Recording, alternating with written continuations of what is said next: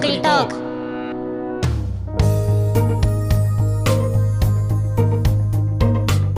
この番組は JSARP がお届けするポッドキャストです。毎回多彩なゲストとともに今話題のまちづくり事例や新しい制度活動のハウツーなどを紹介していきます。はい、どうもこんにちは。えーみんなのまちづくりトーク、えー始めさせていただきます。よろしくお願いします。私はあの JSARP 理事の内山です。えー JSARP、えー日本都市計画協会、だいぶ硬いイメージがありますが、えーここら辺でですね、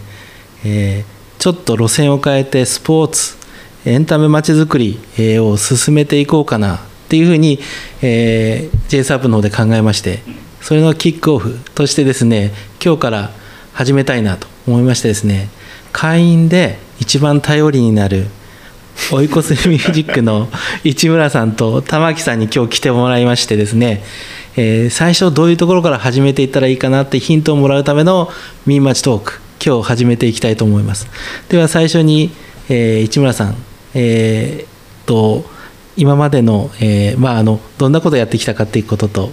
追い越すミュージックさんの、えーお仕事のことを聞きたいと思いますのでよろしくお願いしますよろしくお願いいたします。市村でございます。今日はありがとうございます。えっ、と JSAP 会員の、えー、追い越すミュージック共同代表の市村と申します。よろしくお願いいたしますよ。ろしくお願いしますお願いしますまずそもそも私は誰だっていうところから始まると思うんですけれども、あのーまあ、本年からですね JSAP あの会員に参加させてならしていただきましてで、まあ、なかなかあの経歴としてはなかなかあの JSAP の中でも珍しいのかなと思っているというところと、やはりその街づくりという、まあ、あのキーワードの中でも、まあ、僕が今あの取り組んでいる事業っていうものはどちらかというとソフト。なのでよく皆さんと議論していて、まあ、ハードの話っていうのも非常に多いと思うんですけれども、我々はその音楽っていうコンテンツビジネスをやってます、でちょっと僕のバックグラウンド簡単にあのご説明させていただくと、えー2010年とかですねあの今あの JSAP の中でもスタートアップ企業をどうやって作っていこうかとか新しい事業をどうやって作っていこうかっていう議論ってよくされていると思うんですけれども、あのリーマンショックの後ですね日本国内で、まあ、ベンチャーキャピタルってあの一気に引いたというかね。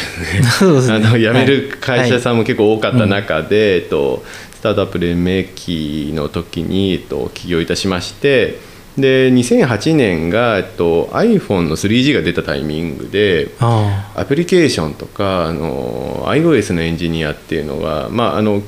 今はスマホみんな中心になってると思うんですけれども、まあ、インターネット業界の中でもあの結構のターニングポイントだったっていうところで、えっと、僕は、えっと、起業してます。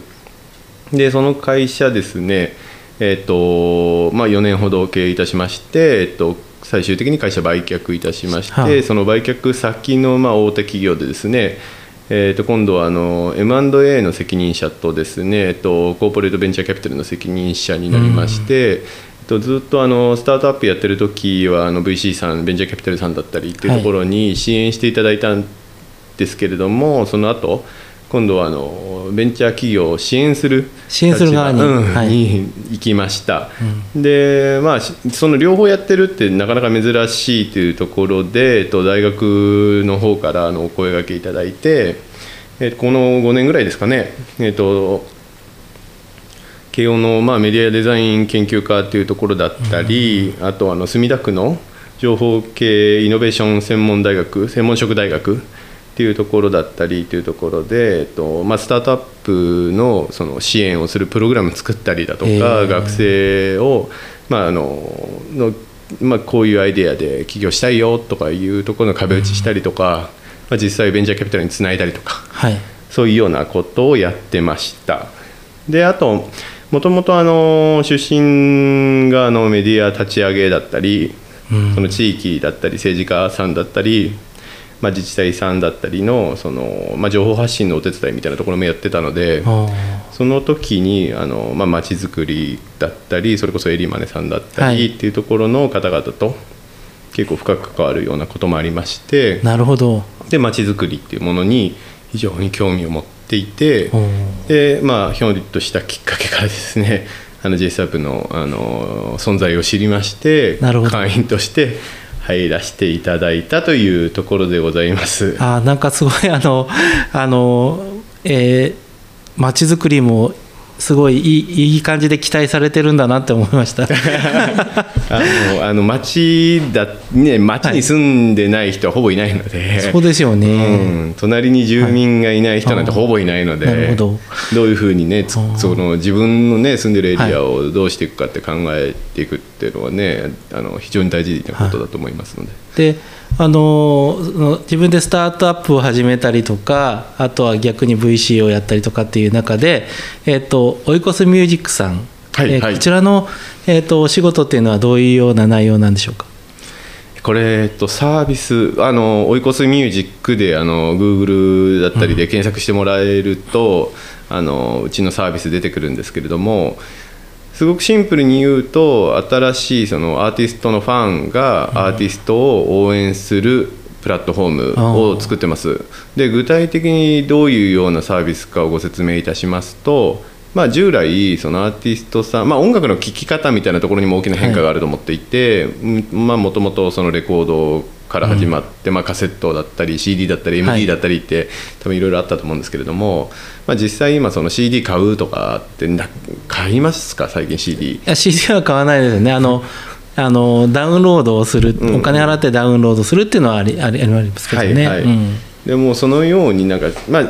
今までのその産業の構造が転換したって、まあ、簡単に言っちゃえばそうなんですけれども、はい。CD 買ってっていうような方がまあ非常に減ってじゃあサブスクで聴きましょうっていうふうになった時に、じゃあアーティストさんの収入ってどうなるんだっけとか応援する方法ってどういうふうになるんだっけ、もちろんその新しい SNS だったり、インターネットのサービスだったりっていうものが出てきて投げ銭だったり、新しいそのマネタイズの方法っていうのはもちろんあるんですけれども、まあ、我々がやってるアプローチっていうものはまずあの1年半前にあのこの会社立ち上げたんですけれどもこれは若いそのアーティストっていうものと、えっと、社会っていうものをつないでいくファンっていうものをつないでいく世界に音楽音日本の音楽届けていこうよみたいなところからもちろん始まってはおるんですけれども、共同で立ち上げてるメンバー全員アーティストミュージシャンの人か。間が中心になって僕だけあの逆に異色というか音楽業界からではないなんですけれどもあのやはりあの軸としてあるのはそのアーティストをどういうふうに応援していくかっていうのをテクノロジー使って解決していこうよっていあうプロセス取ってます。でえっとどういうふうにじゃあ参加するのかって言いますと CD 買ってた代わりに我々のプラットフォームで販売しているのは音楽のその、まあ、原版権と言われる権利なんですけれども、はい。権利を非常に細かく分割をしていて、はい。0.1%とかー。0.2%とかの単位でアーティストさんの楽曲の権利を買うことができるっていうようなプラットフォームです。なるほど。で買った人じゃあ何やるのってはいいうところだと思うんですけれども、あの楽曲今サブスクで聞くとまあ1再生0.2円とかからまあい高くて1.2円、まあ、プラットフォームによるんですけれども、そのぐらいのあの収入が、えっと、毎あい1再生あたりあのアーティストに入ってくるような、はい。まあ、現場持ってる人にね、はい。入ってくるような仕組みになっていてそれを、まあ、じゃあ仮に0.2円持っている方はそれの0.2%なるほど。をもらえる。でじゃあ持ってる楽曲が爆発的にヒットしたらどうなるかっていうとそれはあなたはオーナーでございますので。すごいですね。はい、なのでうん。あの応援を最初からしていた方の方が、まああのなんだろうお成長とともになるほど。あのタイミングによっても違うわけですね。あもちろんです。もちろんです。そこは分かんなかったわ。あーっていうようなあのサービスを、えっと、オイコスミュージックではやっていて若手のアーティスト、まあ、もちろんその若手、えっと、10何歳だろうな6歳ぐらいから、まあ、あの30歳ぐらいのアーティストが15組ぐらいー。今あの我々のプラットフォームを活用いただいてアーティスト活動しています。音楽に楽曲に対して出資できるってことですよね。あそうですあのねはいブロードウェイでの,、えー、とその演劇のプログラムには出資できるし、うんうんうん。あの馬共同馬主とかはい出資できる、今まで音楽に対して出資をするっていうのはできなかったですよね。そうがなかなかあの表に出てくる権利ではないのでそうですよね。えっとその経験を、うん。まあなんでできるようになったかって本当にあの音楽自体があのサブスクで聴くようになって、まあ、あのストリーミングサービスで聴くようになりまして、で、えっと、ストリーミングサービスってあのすごい素直なので1再生何再生されたかっていうデータも常に表示されるようになっていて、うん。まあ、不動産でいう、はい。あのなんだろうリートと同じリー考トですよえ方ねですよね。はい。はい。わかりました。でそういうオイコスミュージックという会社に、えー玉木さんは就職したってことですよね。そうですね。はい。あの私も全然ずっとサブスク聞いてた身だったのでうん。そんな今の音楽業界のことなんて全く考えたこともなくて。なるほど。え、はい。音楽に興味があってえーっと、ええー入ったということではない？というよりかはどちらかというと市村さんの元で働きたいっていうので入りました。なるほど。ありがとうございました。それでですね、えっと、こちらからですね、あの、えー少しあのスポーツエンタメまちづくりっていうのを、えー考えていきたいんですけど、えー我々もですね、あの、まちづくりやる上では、あの、都市の設計をしたりとか、あのその開発したりするんですけれどもあのそういう中でプレイスメイキングオープンスペース活用ということでですね、えーイベントやったりとかイベントやったりする時にはですね例えば自分がやってるのは、えー神奈川県の平塚市のえーまちづくりやってますけど、えー地元のですねあの J リーグの、えーえーところとあのコラボして、えースポーツイベントを一緒にやったりとかあとはアーティスト呼んできてバンドをやってもらったりとかするわけですけどそういったのがあのとても一過性のですねあのイベントになっちゃってるんですけれども少しあの街のですね装置要素としてですね、えーそのスポーツやエンタメというものを入れていければなというふうに思いましてですねあの JSARP の中でもそのまちづくりを考えていきたいと思ってるんですけれども、えー市村さんから少し、えーお考えですとかあとは事例とかを教えていただければなと思います。よろしくお願いします。えっと、2つんなんだろうな議論の軸というはいかがあるかなと思ってるんですけれども、えっとまあ、エリマネの議論をしている時だったりそのまちづくりの、ね、お話をしている時によくその、まあ、にぎわい創出とか、あの街のなんかへそをどう作るかとか、でまあ、よくお話としてあの上がると思うんですけれども、これってあのハードとソフトがあの、まあ、両軸で走ってる時に初めてにぎわいっていうものもできるし、もちろんそのソフトだけでもダメだし、うん。ハードそれはまあ楽しむ場所だったり、その空間だったりっていうところっていうのはあの両方、まあ、あの噛み合った時に実際できるんじゃないのかなっていうのをまあ議論をよくして思っていて、まあ、あのこういうような特にソフト側。はい。で、まあ、あのスポーツエンタメっていう、まあ、軸で、まあ、じゃあどういうようなソフトハード側としてはどういうようなソフトが、えっと、なんだろう求めているというかですね、あのどういうようなそのパートナーシップを組んでいけるかみたいなところがあと議論できる会がになれば嬉しいなと思ってるのが1点目と、はい。であと2点目であのうちがよくあのま、毎日毎週のように発生している課題としてはですねあのうちのアーティストさんがじゃあ新しいファンに楽曲聴いてもらうみたいな努力してあの皆さん活動なさってるんですけれどもそういう場合に今、まあ、大きく2つ、まあ、SNS 上ではい。あの、まあ、ひ新しい人と会う空間ってどこだろうって考えると、SNS 上でそのライブ配信したりとか、楽曲届けたりとかっていうものをしてるんですけれどもあともう一個はそれこそ渋谷の駅前でとか、はい。新宿のバスタの前でとかですね、あの路上ライブをしています。はい。でこれに関してはですねあのもう本当に日によるんですけれども、じゃあ路上ライブやりますって SNS であの、まあ、投稿しましてファンの方々も実際来てくれるんですけれども、はい。まあ、1曲目でですねあの警察に苦情が入って終わるとかですね。一曲目で。はい、であのもうあのそれはもう真摯真にねはい。対応させていただいて、あのすいませんと言ってあのサインしてですね、はい。あの違う場所に行ってまたやるっていうようなことになっちゃってるんですけど、はい。まあ、結構いいたちごっこみたいなところもありながらも、まあ、あの街に迷惑をかけるっていうことを別に目的とはしてないでただただ単に聞いてもらいたいっていうだけでやってますので。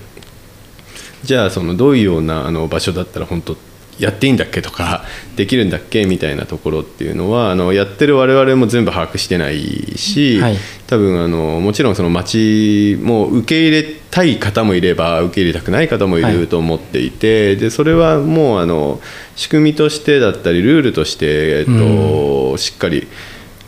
作っていくはい。あのが必要なんではないかなと思ってます。で最近あのよくあのニュース見ているとあの、まあ、それこそ辞書さんとピアが横浜で、うん。そういうようなアーティストを支援する場所を作って路上ライブやってますとかですね、まあ、あとあの歌舞伎町タワーの周りあはい。はあの、は路上ライブ OK な日にちを作って、あの路上ライブの日みたいなので、あのまあまあ、不動産オーナー側が、はい。あの公式にあのやったりとかエンタメまちづくりやりますとかですね、はい。そういうような話ってあの結構出てて、まあ、あと下北沢だったらボランティアした人あは、はあの路上ライブ出る権利、えー。権利というかですねこお声掛けいただけるというか。いそれいいですね、うん、みたいいなのやったりだとかですね、そういうようなあの事例も出てくる中で、まあ、コロナで本当に街に人がいなかったところから人が出てきたっていうタイミングでじゃあ実際、まあ、今までもあったけれども、はい。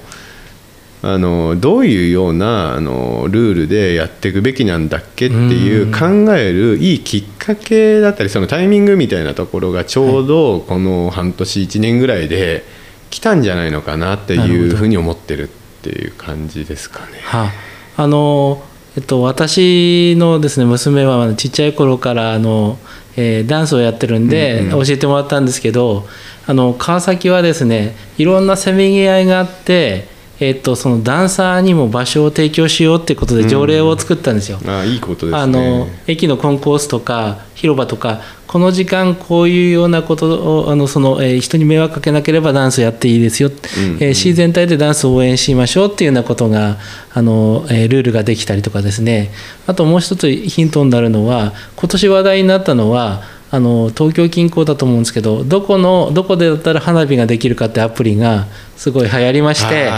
えっとそれ考えるとどこだったらどういうルールで、えっとそのエンタメあの、えっと路上ライブ活動やっていいよっていうのが、はいはいはい。あのまあ、ルールを作った上でできるとすごいいいななんて思ったりしましたね。花火そうです。いいですね。なんかうちの近くでもやってました。公園であの消防車まで来てそうですよね。しっかり何かあった時のはい。対応までして、あの今日、えーお話聞いたところでですね